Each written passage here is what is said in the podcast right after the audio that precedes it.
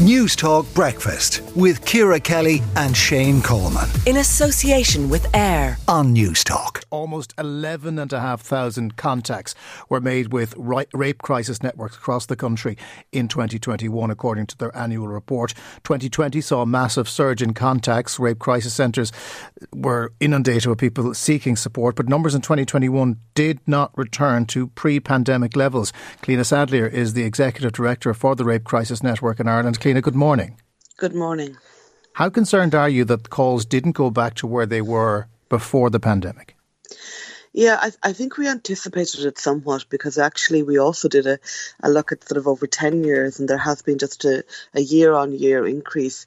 The pandemic definitely sort of increased the speed of, of, of um, that increased demand and that increased access of, of people to the services. But but we know that that's, that's just a trend that just has been relentless over the last decade uh, in terms of increasing. So it is something that we have to respond to. It is something that we need resources to respond to. Who is making these calls?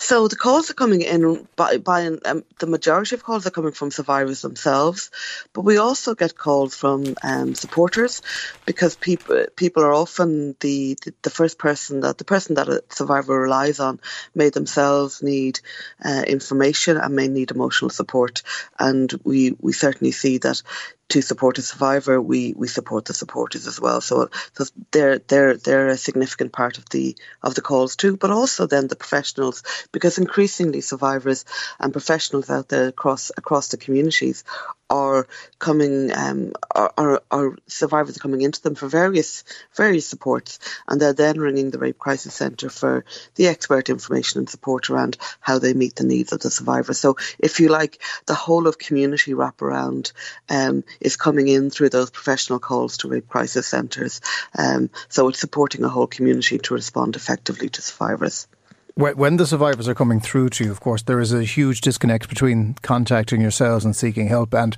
the authorities getting involved, leading to prosecution. Mm. How concerned are you that your volume of calls is so high, yet the number of prosecutions mm. for rape and sexual offences is so low? Yeah, and I should say in the numbers that you quoted there at the very start, these, these, these statistics are drawn from a sample of rape crisis centres, so that isn't the the whole. We would estimate that so there's the for 11,400 helpline calls in this sample, but it's a representative sample. But we would estimate the total figure there is probably 50,000 calls coming into rape crisis centres across the country, the 16 across the country. Um, so in terms of, of uh, sorry, your question there in terms of yeah, the, we were asking about the prosecution yeah. rate. Yeah, those who don't. Um, I mean, that's always the so it's sixty-two percent who don't, but that means thirty-eight percent who do.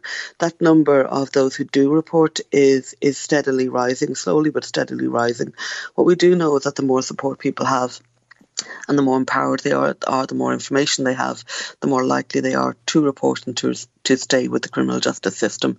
The the people who are coming to rape crisis centres are coming at all stages of their life, so they may be coming to us with something that happened 40 years ago. So our number isn't necessarily um, the you know the, the, the live data that matches with the reports to the Gardaí. Of course, the Gardaí are getting historical abuse reports as well. Okay.